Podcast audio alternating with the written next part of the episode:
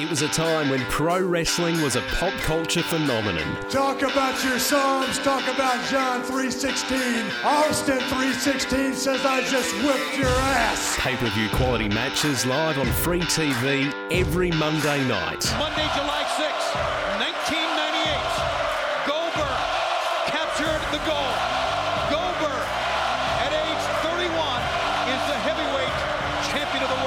look back at the battle between WCW Monday Nitro and WWF Monday Night Raw. It's me, Austin! Oh, son of a bitch! What? It's me, Austin!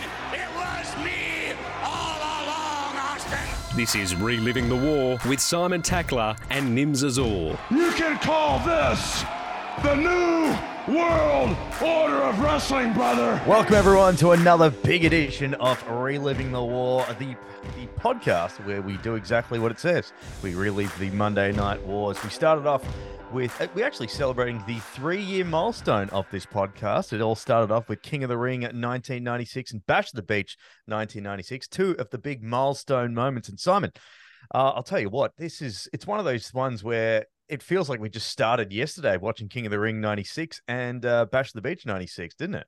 it's gone so quickly. I wish we could go back to those exciting days where everything was fresh and new and it, it was full of endless possibilities. But really, it wasn't because we knew where this was going. I Yeah. really didn't think it would feel this drastic because from Bash at the Beach 96, one of the most important pay per views in wrestling history, everything was optimistic, to Bash at the Beach 99. We've said so many times the wheels are coming off for WCW the wheels aren't even just off they're on a different street at this point Yeah. so it's not good I, I don't remember. And uh, for me, watching these WCW pay per views, there's a level of nostalgia. And even with this one, there was a level of nostalgia. But this is one time where nostalgia didn't really help as much because it could only take you so far. And uh, it is funny because well, we'll, get into it a little bit later on. But uh, we, we knew that there was a, a slow build and rise for the WWE. And we could see that. But I don't think I've I, I didn't know that the drop in quality from WCW was this drastic. yeah it is not a slow descent for wcw it is a rapid fall from grace Indeed. And with all our WCW pay per views, we love to get on the third man, our great mate, the man that lives the war for the first time, the one and only Owen Jones, aka Digital Beard. Owen, welcome back to the pod, man. And give us your first impressions of what you thought about Bash of the Beach 1999. It's days like these where I regret accepting a friend request from Simon Tackler in 2017 asking to start a wrestling podcast because that means I would never have met you two and I would never have had to watch this show. because that It's- may have it's- it's been bad. Hmm. that may have been the toughest two hours and 45 minutes I've ever experienced, and I have watched Geelong lose a grand final. can i just ask did you do this one in one sitting owen Well, let's just be really open with our fans here. We're recording this at 8.33 on a Thursday night, and I finished watching this show four and a half minutes ago. I got home from work and pressed play, and it's the biggest regret of my week. So I'll bit of um now I've got a lot of fond memories about Bash of the Beach 1999 because anyone that's seen my Vimeo channel that's got uh, 1999 free to air episodes of wrestling uploaded to it uh, would know that it, this was the the era. which- wwe is going to come after you for saying that but uh, there's only an episode of, of Superstars from September 1999 and the International Nitro Wrestling from uh, 2000 there. But um, so the hour-long packages of WCW International Monday Nitro Wrestling, as Channel Nine branded it, was showing like little snippets at the stills. Now you might not know this on, but back in the day when they were doing recaps of pay-per-views, they didn't have footage of it. It just had stills and you know available order the replay. So when you see stills of you know the Stinger Splash and Macho Man Randy Savage and all of these, all of the good bits on an hour long episode of Raw, which is really 44 minutes when you take into account commercials. Um, it looks like an epic pay per view, and it was an epic pay per view in my mind. However, when you sit through the almost two, uh, almost three hours of it, it's completely different. So let's just get straight into it because So Bash of the Beach 99, we have a quick video package that sets up our main event. And all I could say is uh, I've just I've just is there a, before the event even starts, is there a slight dig from Tony Schiavone at the WWE about SummerSlam? Because Tony says this is the event that's that separates the men from the boys, and it's like you know the premier, um, you know, summer event.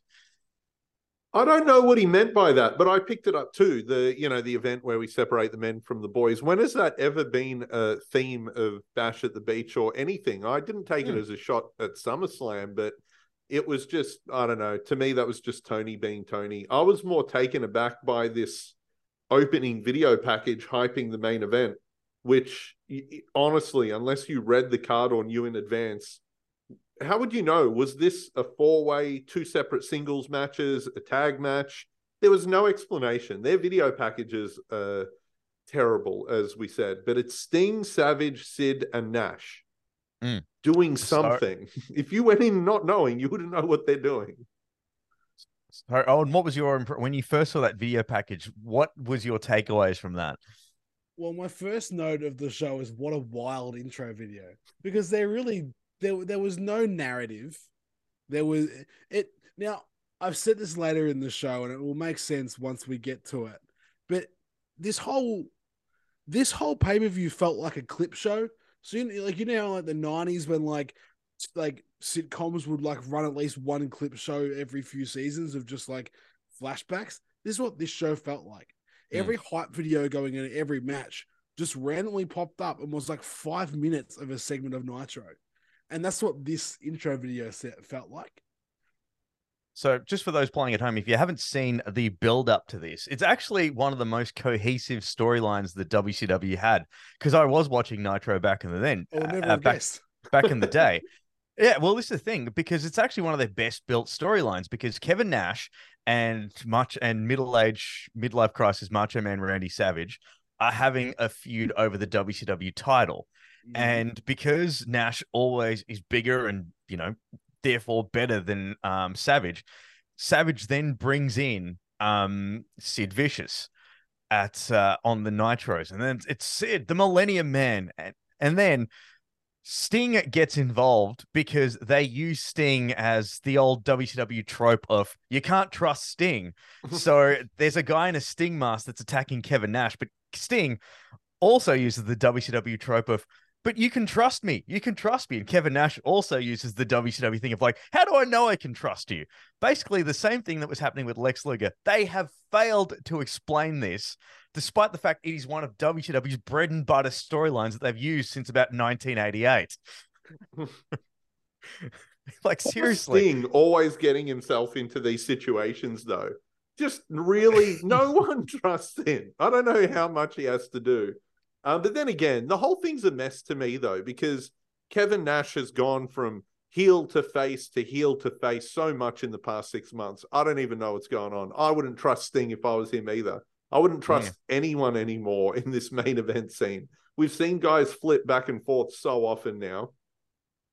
We've also seen three years of what Sting actually looks like. So come on. Like, yeah, yeah, I know.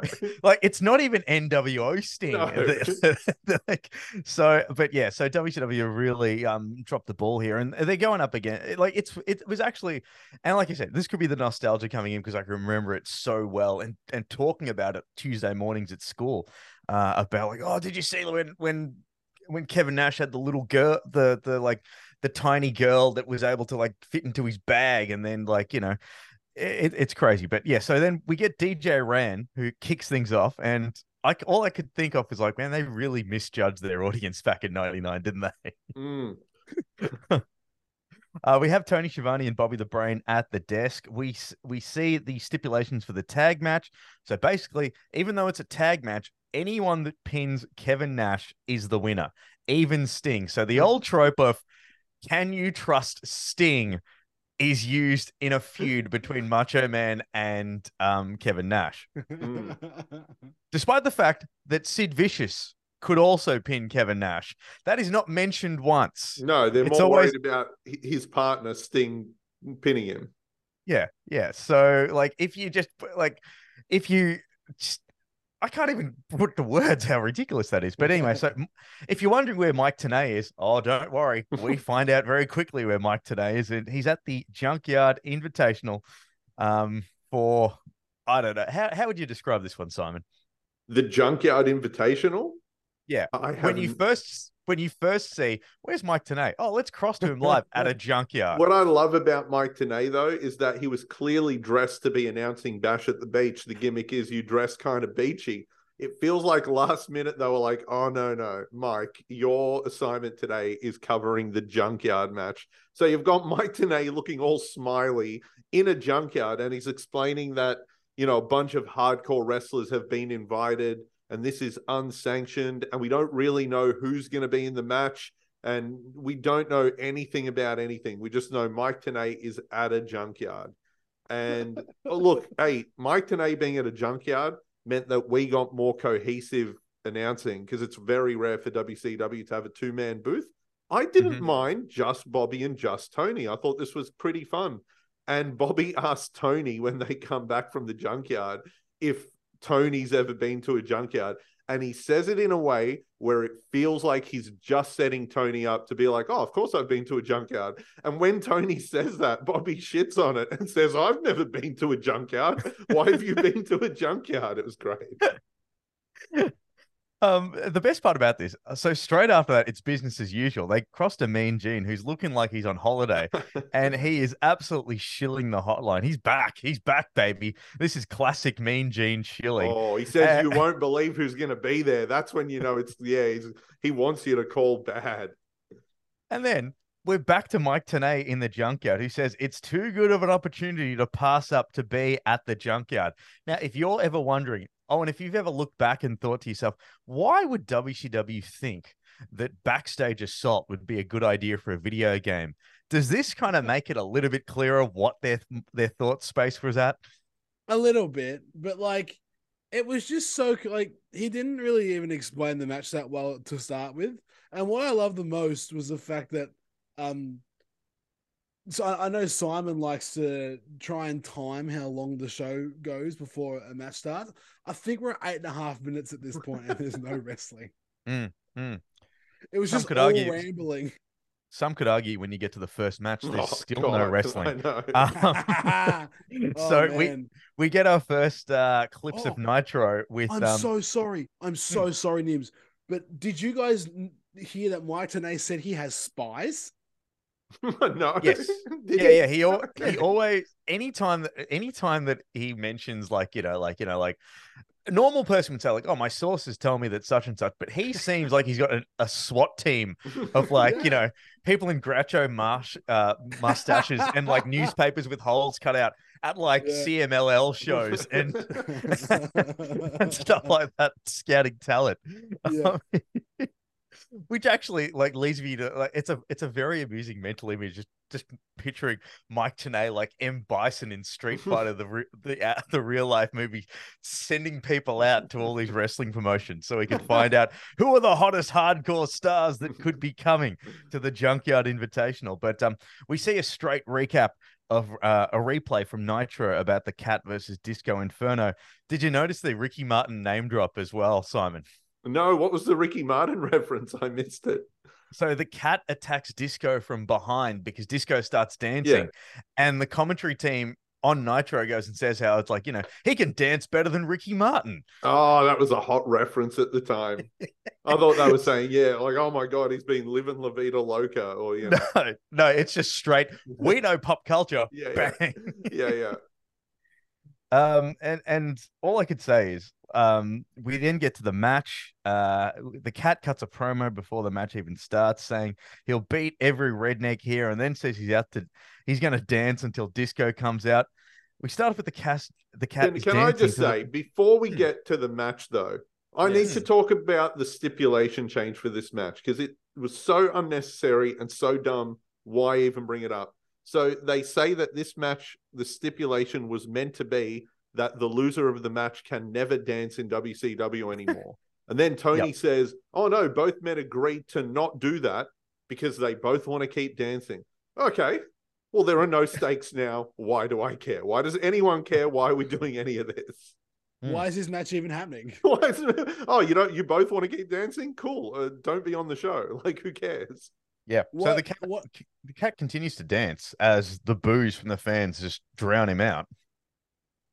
Yeah, and and then he says a line that I never thought I'd hear, let alone in life, but in a wrestling show, when he goes, I'll go to my car, get my karate gi, whip every one of you, now hit my James Brown music Mm. in that order. it's kind of awesome. There was actually a paper where James Brown was there, wasn't there? Like, Yeah, What? and everyone thought they were taking the piss, and they were like, "Oh, it's just a heel saying something." Why would James Brown actually show up? And they were selling it like, "Oh, this is just the cat being dumb." Instead of saying that James Brown was really going to be there, and I don't know, try and get a few extra pay per view buys. Extra not buys, not that yeah. the crossover would be so big no, no, that someone no. who just wants to see James Brown would watch. But yeah, James Brown rocked up and danced with the cat on a pay per view. Yeah, yeah. I look forward to getting to that one. Uh, I Oh. think that's me. I think that's uh, early two thousands. Do you Uh, reckon it's cut from the network? no, they'll overdub it with something Oh, it's else. Crap music. Okay, yeah. um, so Disco goes to do his little shtick before the cat goes to attack him. And say what you will, Disco Inferno was very over in 1999 WCW. He, in fact, late 98, 90, like Disco was a star in WCW. You can't argue that. He was one of the most popular ones there. But um, all I love is um, Mike, yeah, not I've written down Tanay here. That can't be right. But all I can say is like the commentary team is just doing their absolute best to keep uh, what I thought was keep people watching because they're like, you know, remember Bash of the Beach? A lot of stuff happens here. We saw the NWO form. Like they're doing everything to sell. Like, yeah. please, please. We th- historically, this is a big pay per view. We've seen Give us like a chance. yeah, please stay. and it has been their big pay per view. You know, it's the first ever Hogan versus Flair. It's Mhm. the NWO forming, and now it's the Cat versus Disco. And I reckon that the commentary team is like, "Oh my god, how the mighty have fallen." what are we doing here? Uh, look, I will say it's weird again with the whole everyone turning face and heel. Wasn't Disco in the NWO uh, not a few weeks ago or a couple of months ago? And I know the NWO yeah, he was in the Wolfpack. they're all kind of gone, but now Disco's a face again. He was getting cheers. I, I was shocked that Disco was, you know, people were on board with face Disco. I th- look, we've said a lot of times he is a very solid wrestler looking back, but he, even he can't get a great match out of uh out of Ernest Miller. Ernest Miller could do a decent promo, was pretty entertaining, but phew, have we seen a Hmm. good cat match? I don't think so No, and if we, my favorite bit of the match was a bit from Bobby Heenan where he got mixed up during commentary and then caught himself in the best way. The cat hit Disco with a kick, but he accidentally said the wrong name first, but then he rolled with it and he said, Oh, Disco kicked him right in the foot with his teeth. And Tony just cracked. I'm stealing that. I thought that was one of the best calls I've ever heard. yeah, Bobby is the best when he's switched on, isn't he? And Yeah. Disco also nails the cat with a shoe for a three count. Feet would be a very, very big player in this match. Mm. Uh, he nails the cat with a shoe for a three count, but Sonny Ono has distracted the ref, and he Sonny gets the last dance, which is of course the chart buster, which is of course the Stone Cold Stunner. Um, but Disco walks into a boot to the face with the loaded shoe, and the cat gets the win. So there's a lot of a lot of feet talk uh, in this Mhm. match. Mm, Quentin Tarantino's favorite match. Lots of feet. Yeah. Um, I will say, A look, precursor to Death Proof. yeah, it wasn't wasn't the worst match. It wasn't the best match, but it wasn't your typical fun hot WCW opener. That's for sure. No. Yeah, those days are long gone. As we then head to Mark Madden at the WCW.com booth. Oh my Uh, Mills Lane chats to Mark Madden. And Simon, this one's for you. Do you remember him in Celebrity Deathmatch? Oh my god, I loved Celebrity Deathmatch. Um, I remember, yeah, wanting to watch it every episode because they would hype them up and you would know what was coming up. Um, it was it was part of uh, Channel 10's Thursday Night Fever block, if you recall. Oh, it was too. Yeah, yeah, yeah. So unless you had MTV, that was another way to to watch it. Um, but remember, they did the episode. There was the one where it was Eddie Vedder versus Scott Stapp, and they were fighting over, you know, the voice. And Yeah. yeah, they did so much fun stuff. Stone Cold was like a character on the show. He was just like friends with the commentary team, and Yeah, and and and he, and it was there was also the penult the penultimate sort of like the final episode of Celebrity Deathmatch, at least in that season, was Beavis versus Butthead. yeah, such And, a good uh, good show. It, it was so ahead of its time. Do you remember the there was a great one where oh and they had um Tommy Lee versus Tommy Lee Jones, I've And- seen that one. I've and- seen that one. and there was a great line from one of the commentators where uh Tommy Lee, uh, I can't remember what the pun like. So Tommy Lee Jones, something happens and the punchline is, I guess this is one Tommy Lee that doesn't hit girls. Oh god, that's good. I will But, um, say, but- as a show like a parody of um sports commentary and just wrestling commentary, it was amazing. Like that was the best part of the show. It was so good. I, I wonder if it exists anywhere to watch. A lot of it's on YouTube. Is it Mm. okay? it And good. Might be on Paramount Plus or something like that, but yeah. Real quick, um, then this one will probably pop Simon. Um, when they were talking to to Mills Lane, Mills Mills Lane, my I thought they were talking to Boomhauer. he, he had a bit of a boom Yeah, house yeah. to him. Yeah. Yeah, I could not understand the word this guy was saying. yeah.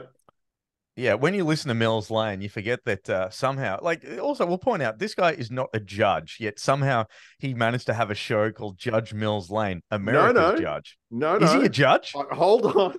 I googled it. Yeah. because he was famous for being a boxing um uh, referee, and you Hmm. would think that's why he had the judge show. That's what I always assumed. But Yeah, I, I seen that too. goddamn, this show was boring, so I did some research. He wasn't. Ju- he sat as like an attorney general or something. He was actually a real lawyer. He was a qualified lawyer as well, and he was a boxer too. That's where all the experience comes from. He had a record Right. of ten and one, and he was legitimately like worked in the legal system. It's insane. I was about to say. Yeah. there you No, go. I, I just thought, it was a gimmick too. I thought it was Oh. not. So uh, my apologies to you, uh, Judge Mills Lane.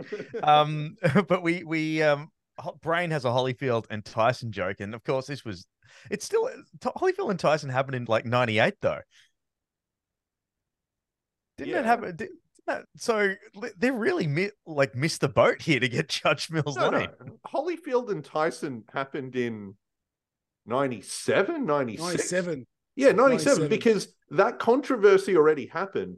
Mike Hmm. Tyson was barred from was- boxing and he appeared at WrestleMania 14, right. which is a year and a half ago. That's right. So Like, I, that- I that's love an old reference at this point. Yeah. if that doesn't tell you where WCW is at, out of that entire like bit of mainstream pop culture, Yeah. the WWE gets Mike Tyson and WCW gets Mills Lane Mills two Lane. years later. And Holyfield and Tyson was on Saturday, June 18, 1997. Bash to the Beach was July 11th, 99. Oh It was my over God. two years apart. Yeah. There you go. So um, we then get to a video recap of more Nitro as Van Hammer is beating Disco Inferno. Then Ric Flair is out to to duel with uh, Hugh Morris. Flair has banned hardcore matches in WCW, and Van Hammer puts Mo- Hugh Morris through a table. Hugh Morris is really trying to sell the humorous pun here as well. mm. Between him him saying the most what did he ca- he called his finisher the most impressive move in all of wrestling or something Yeah, the, The no, laughing matter, Mm.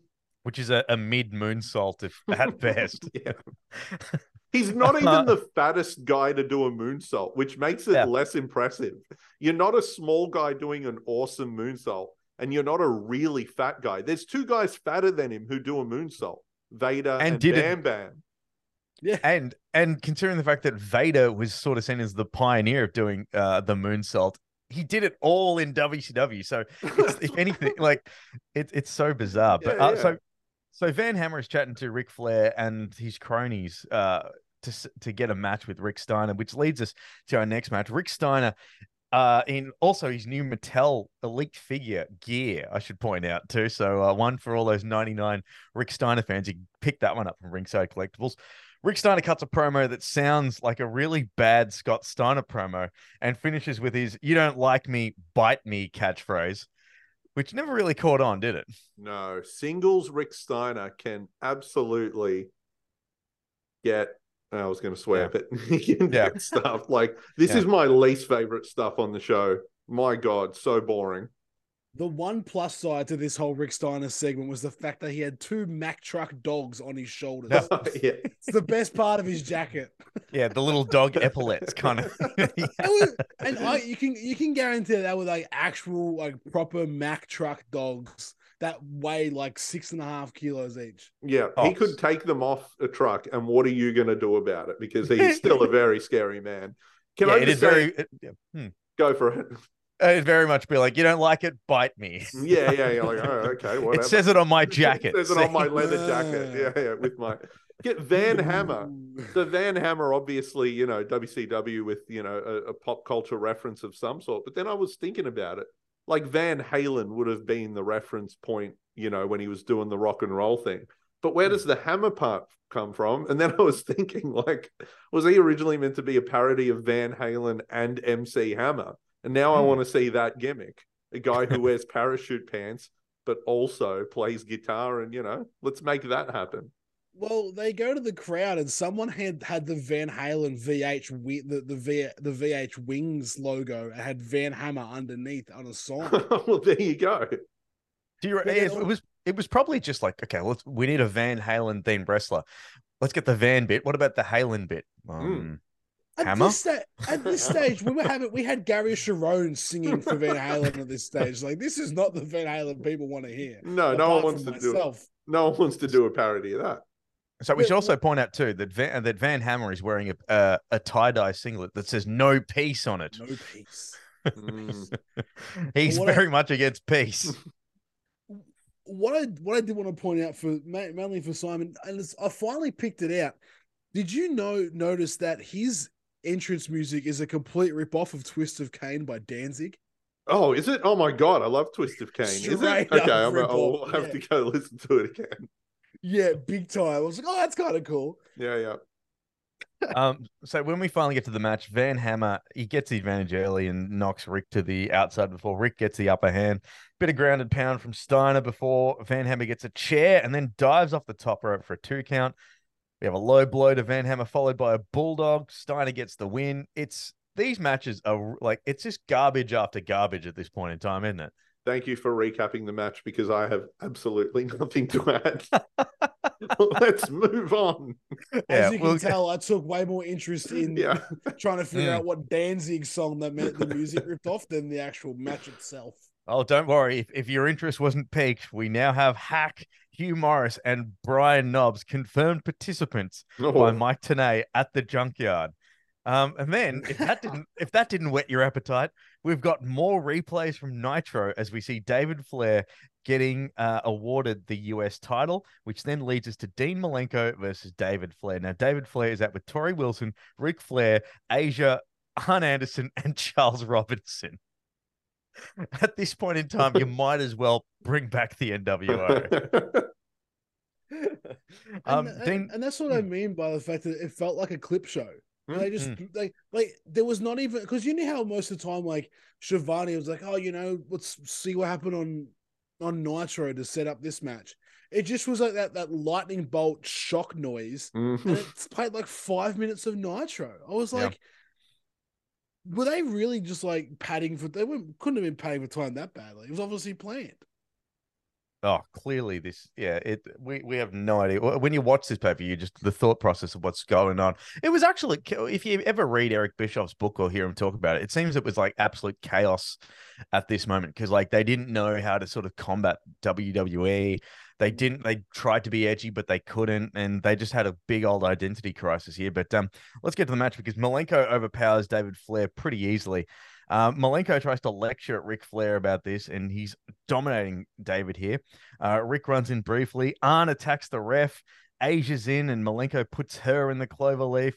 Charles Robinson then does one of my favorite spots where, you know, ultimately, if you take off a ref shirt and put it on yourself, then, of course, you are the referee.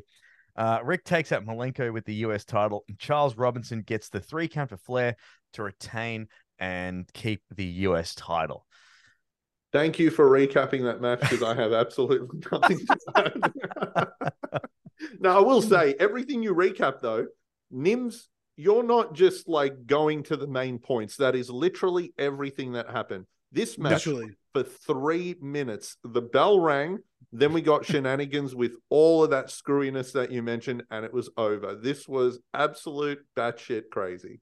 Yeah. The only good thing about this match was one line of commentary from Tony Schiavone when Malenko put the um the clover leaf on Asia when he was like, Asia's going to Texas. I'm like, Oh, that yeah, yeah, fantastic yeah. call. Yeah.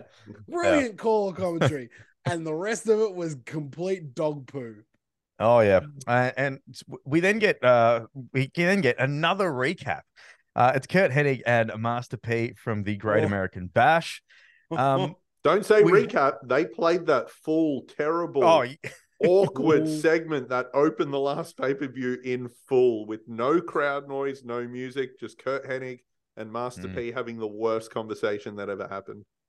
we then see Curt Hennig taking over DJ Ran's booth on Nitro, followed by the West Texas Rednecks, uh, who are meant to be the heels here. Um, another video clip, and there seems to be just so many like wrestlers doing music videos in WCW in 1999, and it's it's so sad, but also a, a telling tale that this run is Curt Hennig's most well recognized WCW run. Don't you reckon, Simon? Would you say that was? Would you, would you, when you think of Curt Hennig's run in like this era of WCW, this is the peak of it, isn't it? Unfortunately, you're right because we've lived through WCW Curt Hennig, and I didn't like any of it. Um, there were actually there was a couple of bright moments. The matches never paid off. Him turning on Ric Flair and slamming his head in the cage at War Games that one year. That was a Yeah. great moment, but it Oh, never felt good. like it, it got off the ground after that. And he was a weird fit for the NWO because he wasn't really cool like Hall and Nash and you know and X Pac and all that. But yeah, I don't know. Everyone remembers the West Texas Rednecks, and we see the whole "I hate rap" performance Mhm. in a parking lot. And there's a few people in the crowd who are all, eh, a little bit way too excited about the content, the subtext of the song. yeah, very much, very much. So it's a little bit Road Wild '96 uh, booing Harlem Heat. Yeah, we'll put yeah. it that way. I do- but uh, I do have written down if rap is crap, then what is this? yeah, Mm. exactly. So we get to now. Here's the thing: I didn't actually realize this till halfway through the match. Uh, it's the West Texas Rednecks versus the No Limit Soldiers. They're not actually called the West Texas Rednecks at this point in time. It's the Rappers Crap Tour. That's what they're called. Oh, I didn't know Yeah. that. I didn't realize that was their name. What a only collection re- of just boring white guys, though. Yeah. So even though Hennig at the Rednecks are heels, you can still hear the crowd sing along with uh, with their team. The four x four dude, who's part of the No Limit Soldiers, is a massive mountain of man. I can tell you that. Yeah. Uh, and, and Konnan's so much Mm. sorry, and so much so that Heenan, I don't know if you guys picked up on it, but Heenan goes four by four. They should call him eight by eight. Mm. Like, yeah. that, that got me real good. Um, Konnan's mic work is absolutely baffling again, tossing salads and peeling potatoes. Oh, the crowd had none of it though. This was the first crowd in years who didn't take any of Konnan's shit. They were like, no. No, we ain't bowdy bowdy, and we sure as hell ain't rowdy rowdy. Um, so uh, I've also written down here who's the dude with the no limit soldiers that's not swole? Is it Brad Armstrong, Road Ar- Road Dog's brother? Is it? Yeah, it's yeah, it's BA. Yeah, it's BA. Yeah. Oh my god, I didn't even realize that. They Yeah. just snuck him in there as one guy who can actually work to hold the Right, match together. Yeah. Pretty much. Oh wow. Um, so I said, I said, uh, uh, crowds into it. It's not horribly offensive. Plus, Rey and Konnan work well together. Swole eliminates Bobby Duncum with the uh, most delicate three count you'll ever see on the planet. Uh, there's a, there's a bit of brawling on the outside. Uh, the Tex the Texas Rednecks. Oh, this is where I realized that they're not called the West Texas Rednecks and they're still the Rappers Crap Tour. Uh, Hennig has a perfect plex to eliminate BA as Rey does the slowest save attempt in the world. Mhm. Konnan then eliminates Kendall Windham, and his pants are just low riding to the max. Konnan's pants are basically below his knees, and he still managed to do like like maneuver himself around the ring. Um, uh, Chase is Makes it easier Barry- to peel his potatoes if his pants are almost down already. oh my god. Um, Konnan eliminates Kendall Windham. Um, yeah, we said that bit. Chase is taking Barry Windham and Konnan go to the uh, out to the back. I've just written down WTF. Curt Hennig and Swole go toe to toe with the sloppiest of exchanges. Four by four puts Hennig back in the ring. Rey Mysterio gets on Swole's shoulders and dives off the top, gets the pin. No limit soldiers get the win. And Bobby the Brain Heenan wraps it up by saying, You won't see any better than WCW. you can tell Oh. at this point he was he, he was totally fed up with it all. But I one thing I do want to point out, and I know you two will probably probably would have appreciated it too. How good was Konnan's Miami Heat Tim Hardaway jersey? that was mm. pretty cool. That was one from the vault. That's a, a great jersey. And also, he really tried hammering the fact that he was from Miami. He even said, Oh, my hometown, MIA, just down the road, because he was struggling. And the crowd still Yeah. didn't care. They're like, We don't care if you're from here. We don't care that you're wearing that jersey. We don't Yeah. want any of this. Um, Swole might be one of the worst wrestlers I've ever seen. And we've been watching this show. So that covers a lot of ground already. See when he went to hook the leg on a pin, he didn't hook under the knee like you know you just know how to. If you've ever watched wrestling and you play wrestling at home, you know how to hook a leg. He was like Yeah. holding the guy from the the toes or whatever, or the ankle. It was just real weird. Like he just missed that class in wrestling school. Yeah. Where was he? Like, was he even trained? Did they Yeah, even go to the know. effort to to like take him? Because WCW had a school back then, the power plant. Yeah. Power plant, yeah. Yeah, so surely someone sent him down to those rings with the giant World War Three. It looked like flatbacks. That's what the uh, that's what the power plant looked like. Look, If you've ever, I I know I was interested enough to Google the history of Mills Lane's legal and boxing Oh, yeah. I didn't care to look up Swole. I was done with research at this point. No, someone someone made the uh uh, in the brief bit uh, I um research. I think he did some work in Japan, and by some work I mean like probably like like how you could say that Pac-Man Jones wrestled in TNA, where he stood on stood on the apron. So Do you reckon Yeah. back here before the internet, though, you could lie about that and get away with it? Like Oh, if they're like, "Oh, have you wrestled anywhere?" Oh yeah, I did a couple of indies in Japan. Yeah, yeah, not not not New Japan. Some of the other ones, you know. Oh, in Germany, I was in Germany too. yeah, he was yeah. a, he was he, he played for the Denver Broncos and Chicago Bears in Oh, the okay. NFL. Is there any And- wrestling, any wrestling in there that's not And WCW? then- and then he finished up his career in '93, um, and then he started wrestling bits and pieces in '91. Um, wrestled for New Japan for a bit, Oh wow, okay. I knew there was a Um, Japan bit in there, but this, yeah, yeah. and fought in a different style street fight against Shinya Hashimoto, one of the single greatest wrestlers of all time. Um, and then yeah, and then in '99 he just popped up in in um WCW and retired in 1999 as well. Jeez. All right. Finally, it's the piece to resist on. So back to Bobby and Tony at the desk. They sell the Junkyard Invitational and do their absolute best to try and make it seem like this is going to be something you want to, that you're glad that you've spent your hard earned on.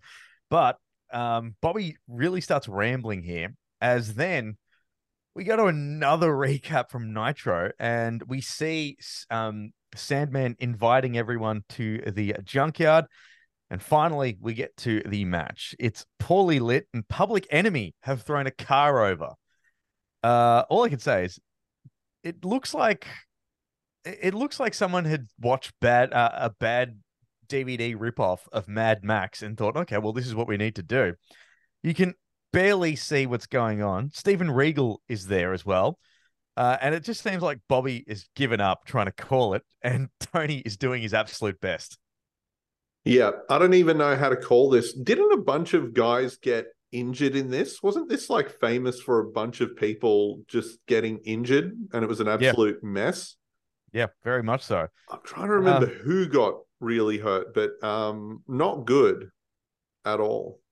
Uh, Horace Hogan is there too, and this this one I don't know if you ever seen this, uh, Owen, but there used to be a series back in the day called Backyard Wrestling. Like they'd have a whole bunch of DVDs where it was just you know idiots wrestling in there. Like it spawned two video games, and Yeah, Yes, it- yeah. this is basically what it is. It it seems like that's all it is. Hmm. It was um it was definitely for an acquired taste. Um, I, I I could ba- I could barely watch it because of how terrible the camera work was. It was awful. You couldn't see anything. You didn't know who was in there. I did notice Cyclope was in there, and La Parca was wearing And casual La Parca, clothes. He was, but he was still wearing his mask. I'm just looking at the. I was looking at the contestants in the match because I wanted to find a, a real list. You mentioned people you could notice, and that was you know like La Parca, Cyclope, Silver King was in Enemy. there. But when it's Really? poorly- yeah, somewhere, somewhere. but when it's poorly lit and everyone's in street clothes, and every dude in this hardcore division is just a kind of out of shape, kind of fat white guy, it's hard hmm. to tell who's who. Let me break down some of these names, and you tell me if they were all wearing a tank top and jeans in a blurry junkyard. You could tell me who's who. Poorly Brian lit. Yeah, poorly lit. Brian Knobbs, Dave Taylor, Fit Finlay, Hack, Hugh Morris, Jerry Flynn, Johnny Grunge, Rocco Rock, Mikey Whipwreck, Steven Regal, and Horace Hogan. Like, aside from I- Horace Hogan being bald, you could maybe tell him. The rest of them wouldn't know who the hell's who And I didn't even know that Hugh Morris was in this match. because you thought it was Brian Knobbs. And then did you think Brian Knobbs was in the match? No, you thought Wait. that was Hack. Did you say Mikey Whipwreck? Yeah. Yeah, yeah, he. Uh, that's the that's the other name. I, I've written it because I was 'cause I was like, oh, Mikey Whipwreck was here too. Half of my notes are just like, oh, Cyclope, or Rocco Rock. Like, So one of the most awful and you know most infamous matches in WCW history. Terrible. And this gave me flashbacks to the worst versions of the cinematic matches we saw during COVID. This is like the precursor to that. This sucked. So, ac- according to Simon's best mate, Uncle Dave Meltzer, um, this match cost around a hundred thousand dollars in production costs. Jesus. well, clearly they didn't spend any of that on lighting. It was just to get Mike Tenay there. Maybe his demands were real high. He's like, You want me to go there? I want, you know, big giant limo and So as, as we've mentioned, it's a very confusing match to uh to sort of try and recap even. But can we? There is one bit that I'm sure we all paid attention to, and that was the attempted murder of Fit Finlay. Yeah. so he's thrown into the boot of a car that is Yes. then that is then pushed into one of those machines that crush it into a cube, Yep. and then and then he escapes from the boot, but the the car is still crushed. hmm. that's how you win the As- match. as Mike And- Tenay, as Mike Tenay, uh, as the commentary team are just like, oh my god, like they're watching a car get crushed, despite the fact that Fit Finlay has had plenty of time to escape. So now we're just watching a car getting crushed. Yep. and and then don't forget that that for dramatic effect, the car exploded, but the explosion of flames were clearly behind the car crusher. I don't Hmm. know what set off that explosion. You're right. It makes no sense. But what an explosion. That's where the budget went. Exactly. My personal favorite is when they talk about the the car exploding. Um, they try to like kayfabe. It's like, oh, the car exploding is keeping people from escaping the uh, the junkyard, which is why Fit Finlay can. And I, I mentioned in the previous match how Bobby the Brain kind of really was like trying to sell his soul here and show how oh this was so good. Bobby does his best to just sell like oh how good was this? Oh this was certainly a match. Yeah. Bobby Heenan was done with it at this point. Just think Yeah. about some of the great wrestling he's seen over the past, you know, 30 years up to this point or whatever. And now he's sitting here calling a junkyard match. Mm, mm. Um, next up, we see uh, a little recap of the Jersey Triad attacking Benoit and Saturn. There's highlights of Nitro where a bunch of figure fours are being locked in. Buff Bagwell is here as well. He does a blockbuster on Flair. And all I can say is crazy dad Ric Flair, underrated in that era. And that's a Yeah, on. see, I hated Ric Flair at this point because again, I didn't see the big deal about him. I just thought he was some old man who was Hmm. boring and you know couldn't beat anyone in the NWO. It's so weird that you've got such great nostalgia for this era of WCW. I have none. I don't remember ever watching the show, but I remember hating this period of WCW. Like for me, Yeah. I was mentally checked out as a kid. Like I hated this stuff. Well, this is the thing. Like, I didn't have Foxtel, and this is weekly wrestling because Either did I. time, No, I know. I watched this every week. I hate watched it. Obviously, Oh, that's how big of a yeah. fan I was. yeah. But I th- and I think it was too because Scott Hall, like there was always for me as a kid the tease that maybe Scott Hall will be on Yeah. this show. Yeah, yeah. Maybe yeah. Scott Hall will be on this episode of Nitro. Oh no, it's just Cyclope and the Silver King. um, so we get DDP and Bigelow versus Saturn Benoit. Now, this is a a three on two match, or because the Jersey Triad have got the the belts Freebird style. Um, and also bada bing, bada boom, bada bang as a catchphrase doesn't quite work. Uh, Yeah. here. I this that brought back flashbacks of that. I remember DDP trying to make that a thing. Yeah, Can, no. can we also remember that literally less than less than six months ago, DDP was a world champion. And was one of the most popular wrestlers in the world. Yeah, Oh, absolutely mighty crazy. have fallen. Mm. One of the Um, worst heel turns ever. One of the worst and most unnecessary.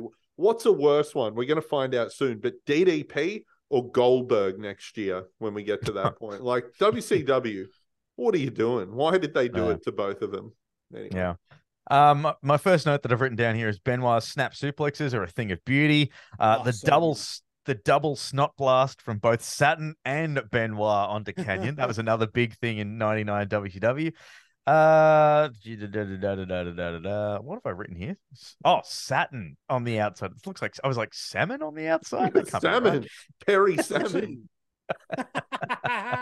He was a, Yeah, he was like a a- nice shade of pink. that, yeah, that was like a total extreme warfare character. yeah, yeah, exactly. Jerry Salmon would be his name. Which, which is a better name than Randy Organ. yeah, In- yeah, I was Randy Organ in um Randy Organ in Five Star Wrestling. Yeah, Randy yeah. Organ and and Harvey D RVD. Yeah, yeah, that's good. It was awesome.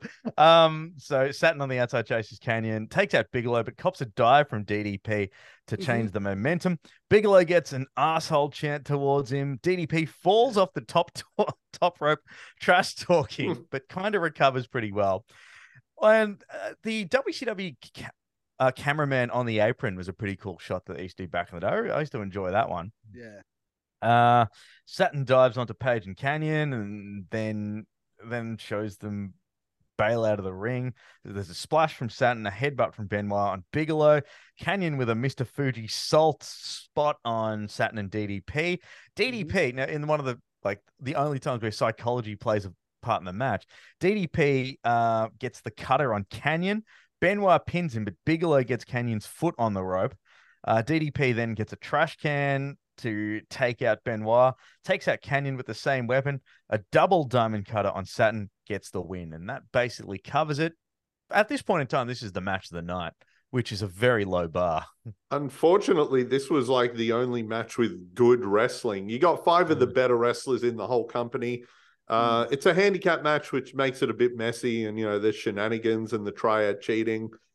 I zoned out in parts, but the wrestling I saw was clearly the best wrestling on the show. You mentioned there there wasn't a lot of psychology in it. They hit a bunch of good moves, and then it just had some, you know, BS at the end. The longest match on the show by a mile. I just wanted to double check the time. Yeah. This one went 23 minutes. The closest match was the uh No Limit Junkyard? Soldier match, which went to Oh. 15. The Junkyard my at God. 13, of course, you know. Yeah, Yeah, this, this is this match was way too long. Mm. Um, it was yeah, it was probably like eight minutes too long. Yeah. but yeah, as as Simon said, like yeah, the, the wrestling was fine and entertaining, but just too much gaga and not enough substance. Mm. Mm. Uh, we then get a recap of Mills Lane saying he'll ref the boxing match, and then he buggers up where the pay per view is going to be because he's like, "I'll see you in California, Florida." I wish he went to the wrong place. He's flying a comic book for California. Oh, Yeah. what, like what is going? Oh my god! Um, and now That my really does show like where we're at with WCW when your It- guest doesn't even know what city the show's in. and when you put that in the highlights package, In like the that's highlight back- yeah, It's like- I know. it's Edit it's- that out. Dub it. Do something. You, you have the opportunity to edit. Like this is all in post, and you keep Yeah. it in. Clearly you know how to like edit because you've put half of an episode of Nitro in this damn pay per view. Exactly. Right. Um, so we then get Michael Buffer who says this is under the Marcus Queenstown rules. Do you know what the Uh, hell that is? Queensberry. Uh, Queensberry, Marquis sorry. Que- Queensberry rule. That's like it's boxing rules. It's like traditional boxing rules. Yeah. Okay, I was So- gonna say, what did what did you call him? I thought, who's that? Marcus Queenstown. Yeah. Marcus He's a- he- Queenstown. He's, No, he's that's, another. Mar- ca- no, no, that's Marcus Cool, the New Zealand wrestler from Queensland. from Queenstown, yeah. Queenstown. Marcus from Queenstown rules. Yeah, Yeah. there you go. Uh, that, that's his that's his new gimmick when he can't get into the ballroom brawl. exactly right. but um, Um, I tell you what, though, I- I know I know we've joked about it for the past two or three years, however long I've joined in on these shows, but our boy Michael Buffer really was paid by the second on this one because he was stretching out every single Mm. word he could to make sure he was getting paid a little bit extra. Oh, we got extra buffer on this show though, doing two matches. It's I Mm. know. big. I don't think he's ever done that. Double main event for Michael Buffer tonight. You've also uh, uh, Simon's already uh, my next note here that I've written down. Simon's already answered because I've written. Uh, um, he says it's under Marcus Queenstown rules. That's what I've written. uh, and brings out special referee Judge Mills Lane. He ref the Tyson versus Holyfield match. My next note is: Is he actually a judge, or is he like Judge Reinhold? yeah, no, no, yeah, yeah, no, no. He had some experience. He also, I believe, um, I forget which state, but he sat in. He was one of the witnesses of like the last gas execution of a. Oh my. God. There's a claim to fame. Oh my god! Wow. He watched another thing die on this show, and that's the future. Yeah, yeah, yeah, that's Can I just good. say, Roddy Piper comes out for this boxing match, and honestly, after his fake boxing match with Mr. T at WrestleMania 2, one of the worst matches ever, why would you ever do another fake boxing match again? Oh, Um, yeah. Roddy is out with Ric Flair. Buff Bagwell finally getting super over as the babyface as he should have. Because remember, they did the injury thing and then it was a Mhm. fake out and he turned heel again. I always thought that stuffed his momentum. But here, he's getting hot again. And what do they do? They bring out Judge Judy Bagwell, Buff Mm. Bagwell's mum. What a way to make one of your coolest baby faces look like an absolute weenie. Bring out his, you know, elderly Shoot mother. He yeah, his real mum. Yeah, yeah. Yeah. Just for what? Just for the joke that her name would then be Judge Judy. Oh my god. Yeah. So Buff brings out his mother in her first appearance in uh first pay per view appearance. Uh, Flair and Bagwell smack talk for a little bit before Mills Lane does his shtick. And my next note is what was with 1999 pro wrestling and trying to have boxing on the card? yeah, Like- I know. After the brawl for all, just stop it. Yeah. Um, the first round wraps up to get uh, a great amount of indifference from the crowd. Flair puts something on Piper's gloves, and then Piper starts pummeling Bagwell in a corner. But Bagwell, uh, kind of, it's sort of what, was it like a like chloroform on the glove or something? Like what the hell is Some this stupid little gimmick? Alcohol to like blind him. Yeah. Oh, that would have been Uh, great if it was chloroform, actually. and he punched him in the face and he falls asleep, and then the commentators have to explain it. Yeah, because it's the second time we've seen like you know a a, a drugging agent been put onto something like after Paul Bearer did it in the previous WWE pay per view. Yeah. Um, Piper pummels Bagwell, as I said. Bagwell turns Mhm. the tables with 30 seconds to go in this round. Then Judy Bagwell, I actually don't know if uh, this is correct. I might have zoned out, but I said Judy Bagwell bites the ear of Piper and then and then Puts a bucket pop- on his head like a yeah, cartoon. okay, okay, so that happened. Yeah, That happened. She bit his ear and then put a bucket on his head like it was a cartoon. Yeah. Shenanigans erupt. A blockbuster gets the win. Famous last move in, in a boxing match. I'm sorry. And- Could you could you pin someone in this match? I was so confused by the ending. I don't think anyone knew how these rules no, no, sorry. At yeah, this point course. in time- Marcus of Queenstown rules. He can pin a guy. what are we talking about? A- a- As at this point in time, do you reckon like Mills Lane's like, oh, I've got to get out of this? I'm just gonna count and just leave. Yeah. What a way I to kill Buff's coolness. And I like how he didn't he didn't hit the mat. He just like like pointed to them and Yeah. counted three. He Yeah. didn't even hit the mat. He just like one, two, three, and pointed to them. yeah. So good. Um, so yeah, that was a thing that happened. Uh, we, Yep. we, we we then get a look back at the insanity of Nash versus Macho. Uh, midlife crisis Macho. I don't care what anyone says, is insane. Mm. Um, we see how Sid Vicious gets involved. It's a tag team match, but if anyone pins Nash, even Sting, they become WCW champion. It's a very convoluted build to the match, uh, and we haven't seen a fake Sting in a while. But if you put this video package at the start of the show, then at least you'd know what the hell was going on. Absolutely. This one at least explained it. I'm so confused. Yeah. Oh boy, that this white one Hummer. saved this one saved us two hours of confusion. Yeah, yeah.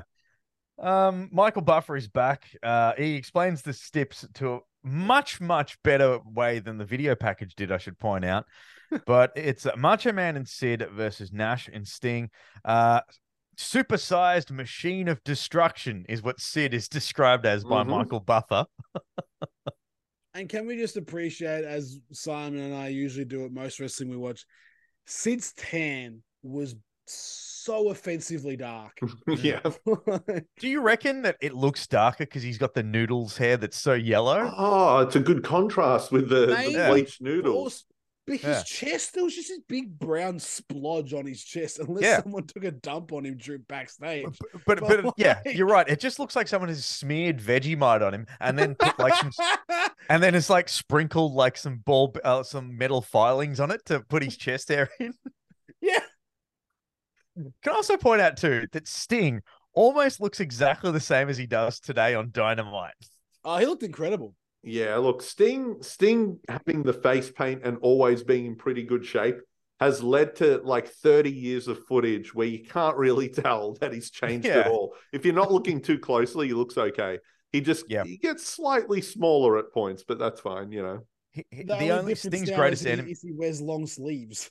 Yeah, that's it. Sting Sting's worst enemy as a wrestler is high definition TV. That's the Mm. only because Yeah, that's, that's right. the only thing that's like stopping you tell just how good of a shape he is. But Can- um, Can I just say before the match starts, I want to point out Michael Buffer is a liar because he says for the first time in wrestling history, a world title is on the line in a tag team match. I'm Hmm. sorry, in your house three, two dudes with Yeah. attitude versus Yoko and Owen. Diesel had the world title, Shawn had the IC title. Those belts were on the line. If Yoko or Owen pinned them, they would have been world champion and vice versa for the tag belts. So Michael Buffer should have watched more new generation WWF wrestling. yeah, Clearly, he wasn't. yeah, get your facts right, Buffer. But Come um, on, Buffer. So- You fake so there- fan. Yeah, there is kind of exactly. There is a kind of cool fact about this match. Uh, so at this point in time, Is there? Please tell me. Because well, this is this is this is this has got nothing to do with the match, but it's a little fact that I sort of like that twigged at me, and I double checked it too just to make sure. But at this point in time, there are only three men to have won both the WWF and the WCW championship: Hogan, Flair, and Kevin Nash. and Savage. Savage had already Oh, won yeah, the world title. I forgot about that. Yeah, my bad. So yeah, three men. Oh yeah, three men. Oh, Jeez. you and Buffer, you're both the same. You're full of lies. I was just distracted by the supersized machine of destruction that was Sid Vicious, um, which is kind of a cool fact. Like that's pretty elite company to have uh, held both titles. Who are the guys to have done it legit? There aren't. We can't count people who won it in the invasion, but it's yeah, No. it's not many. Hogan, who did you say? Hogan, Savage, Flair, um, And and Nash. and Nash. Then eventually Sid would as well. Mhm. Um, geez, who else? There aren't many. Oh, the Giant. Uh, yeah, yeah, uh, yeah. and that's basically it. yeah, Gold, uh, Goldberg. We can count Goldberg. He eventually became WWE champ. But technically, he was holding the WCW belt. Are we? Are we do? Are we going that? no, no, doing- later when he beat Brock. No, when he beat When he beat Owens for the WWE, he had the one of the WWE. Oh yeah, of course. he had a Yeah, the- legit WWE world WWE. title. Yep, there you go. There you go. Yeah. Chris Benoit doesn't count because they never counted his WCW world title win, did they? No, but WWE does Oh, retroactively. that's dodgy. Okay. that yeah. Then again, we can put an asterisk to everything he did anyway. We can't argue Exactly, about yeah. I was about. I was about to say one for the good guys and I caught Yeah. myself. yeah, yeah. I'll tell you what. Don't want to stick Um, your neck out for that guy. Yeah. Uh, Uh, so, uh, da, da, da, um, so before the match even starts, Nash gets into the face of Sting. There's a huge Mhm. disadvantage for Kevin Nash here. And before the match even begins, Gorgeous George goes and sides with Kevin Nash. Savage goes over and Sting gets the match underway. It's a very, very slow and plodding match, but Sting, in comparison, is wrestling in fast forward compared to everyone else in this ring. Oh, Um, sorry, you said? I was going to say they're all about the same age, but Sting is moving like he's got you know twenty years on them. Mm, very much so. Um, Sid puts Sting in a camel clutch to slow things down because, like, oi, none of this Sting. That's not how we do things around here. Um, Nash gets tagged in and does a sidewalk slam on Sid, then goes after Savage. Action spills to the outside, and Medusa and Miss Madness, the lady wrestlers, as they're referred to, um, attack Sting. Sid gets another arrest hold on Sting just to really drag things down again. Uh, gets a nut shot. Sting gets a nut shot on Sid uh, that misses by a few inches, should point out as well. Sting tags in Nash, and Sting goes, uh, does a bunch of splashes on everyone, including Nash unintentionally. Savage gets uh, set up for a power bomb, but George crotches him. She betrays Kevin Nash. You know that She misses the first low blow though. Hmm. She kind of just taps him on the butt and has to do it again. It was pretty funny. But even Uh, even the second one, she just like went straight into the cheeks. Yeah, yeah. Yeah. Um. So and then we get a flying elbow by Macho Man. Macho Man gets the win, and George with the punch heard from around the world apparently. Mm. Um. And as the broadcast is cut off abruptly. I was going to say, and then the show just wrapped up. because we are all out of time on that show because oh my god, they have to cram in so much wrestling. Yeah. Yeah, but- yeah. But but think of it this way: if they didn't play three and a half episodes of Nitro as as filler videos, we would have had time for more wrestling. Yeah, but then again, what are we saying? What more wrestling did you want? Did you want Van Hammer and Rick Steiner to go any longer? Do you want I more wanted Cat them to and do a sixty-minute Broadway Simon Tackler. I, f- I felt that the uh, the cat and disco didn't get enough time to shine, specifically with their dancing. Can But, I just um, say I actually timed it? Do you, do you want to know how much the matches combined got on this two and a half hour show? Please. Go on. 84 minutes. So Oh, wow. in t- nearly three hours, we only got an hour and 20 of wrestling. Because you're right, the Wow. recaps were longer than some of the matches. Yeah. Because the Well, recaps, like- as Owen said, were chunks of Nitro. Well, like, because like that, um, the the rap is crap part that was like nine minutes. Mm. Mm. It was the full backstage promo plus the Nitro segment plus the song. Yeah, this was this is not good. It's just really, really not good. So uh, uh, I I reckon this is going to be one of those times where no, no, no. Uh, actually, no. I was going to say I was really struggling to come up with an MVP here because, and, and I only just it just sprung to me then. The MVP is Mike Tenay for actually going out to a junkyard. For being smart enough to know that this show is so bad, he'd rather spend the night in the a junkyard. Oh His my night would have been over quick. Good on him. He would have been out of there back at the bar. and he would have invoiced for a whole day as work as well. Yep. Mhm. Yep. So Mike Tenay, my kudos to you that all you had to do was because basically once the once the uh, like he doesn't have to he doesn't have to sit through bloody Roddy Roddy Piper and Bigelow and and Buff Bagwell and all that sort of stuff. He's just like, cool, I'm done. I can go home. Done my crosses. It's all good. This is like back in the day, Simon, where we used to street team, where it's like you know, like cool, I've done my two Harvey Norman crosses. The second one's gone to air. Cool, I could leave now. Yeah, yeah. Oh, what's that? We're out of stuff already. Guess I'm going home early. Like, Yeah. See you later. yeah. Yeah. Sorry, I'm, pulling down the flags. yeah, Uh, yeah. Oh, it's too late. this was absolutely awful. And sure, let's give it to Mike Tenay. But in terms of a show, this is absolute worst shows we've seen for WCW. Yep. I'm I'm so sorry, but now I just imagined Mike Tenay driving a Black Thunder. With his icy cold cans of Coke. Yes. yeah. Yeah, and, and handing out WCW Mayhem, the Mm. music CDs. music. At the front of JB Hi-Fi Because remember, actually, WCW the music, uh, WCW Mayhem the music existed. Yes, we did a show, we did an episode of our old podcast. Mm.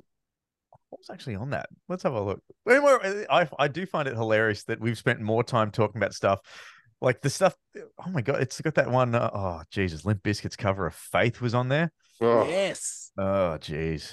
Oh, Because that's the one with Sandman on the cover, yeah.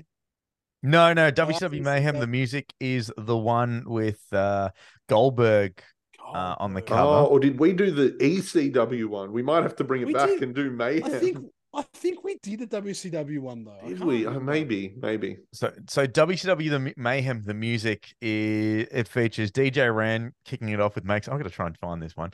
Uh, it's got Purity, which is Adrenaline V1, the WCW Nitro, Nitro theme that goes for 29 seconds. Nice. Already, you've got the intro to the th- of, of the track listing longer. Uh, and if that didn't, if, oh, how's this for a, a cavalcade of stars? Insane Clown Posse, Slayer, Megadeth, Kid Rock, Primer Oh. 55, Metallica, Limp Yes. Bizkit. This Uh, actually sounds awesome. Oh yeah. Oh, how's how's this for a thing? Uh, you've got "Seek and Destroy" by Metallica as track twelve, going into "Buff Daddy" brackets Buff Bagwell theme, going into "Faith" remix by Limp Bizkit, going into "American Made" Hulk Hogan t- theme by Jimmy Hart, "Bone Crusher" by Lyrical Giants. Uh, then just I assume would be a bit of a commentary that just has got him in the corner. Wow, this is uh, Jadakiss is even what what what a hodgepodge lineup. And let's not forget that that version of Seek and Destroy is live at Woodstock '99. Yep. Oh, jeez. Nothing good really did come out of Woodstock No. 99, eh? but uh all right, thoughts. What do we think of this one, boys? I think we made it pretty clear. what can we say? Um, I think everything's been said. I, I I agree with with Nims. Mike Tenay is the is the MVP for avoiding the show. Oh, this might God. have been, and you know what? I thought, um, what was the last WWE pay per view? King of the Ring. King of the That Ring. really- that wasn't 99. that wasn't great. Um, there was a lot of low points. That at least had a couple of highlights. This had absolutely none. Can I just Yeah. say, even the, even the tagline for the show gave up. Mm. A tidal wave of trash talk and body slam and tsunami fury. I'd like to think that, like, you know, Okay. they, they should have just ended it a title eight of trash and leave it at that. yes. Yeah. So uh, quite a quite an awful pay per view. At this point in time, we almost hate watching WCW pay per views. Mhm. But uh, no, this is what we committed to, and we're going to stick it out till the end because the next WCW pay per view that we're going to be covering is Road Wild 1999. Wes. Oh, Oh, oh, and this is actually kind of no, no. This is something that's actually kind of cool. Well, not cool, but this is actually kind of interesting factually because you get to see red and yellow Hogan's return in '99. yes. Yeah. Oh, true. And i- i- i- is is this when um Rodman has a singles match? Oh, I think we're well past Rodman, aren't we? Don't No, tell no, me he's Rod- on the show Rod- again. Rodman is on this show. Oh, god damn it. Oh my goodness. This But- card is this card is wild. Mm, mm. But uh, but look, that's that's uh, yeah, that's what we've got here for this one, uh, fellas. But um, we've also Simon. Next up, we've got at least something a nice little cherry to uh, sh- the little carrot on the stick that was this horrible run of uh, Ju- July uh, June pay per views, and that is fully loaded ninety nine, uh, which is actually the, the good thing with the WWE is when they had a crappy pay per view, they'd normally redeem it. Like it's almost like they knew the last Yeah. pay per view was crap, and they'd always try bet better the next time round. Yeah, absolutely. I remember fully loaded 99. You got the fully loaded strap match with The Rock and Triple H continuing their awesome years long rivalry. And this one's a good one. Pretty sure the main event is Taker and Austin.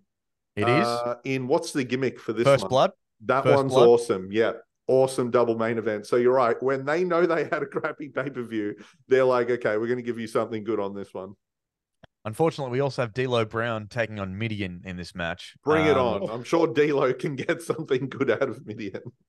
However, we also we also have uh, the Hardy Boys having their second pay per view match, which is kind of cool. Uh, Okay, what's X Pac doing on the show? I feel like Uh this is the this is where him and Road Dog were fighting for the rights to DX.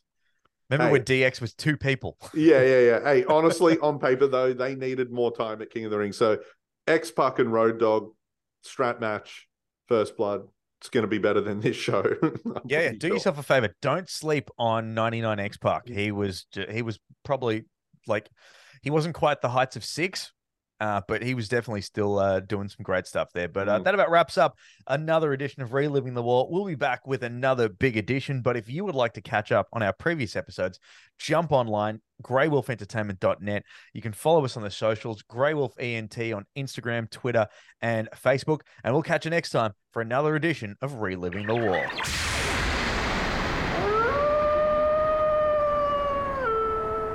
This has been another presentation from the Grey Wolf Entertainment Network, greywolfentertainment.net.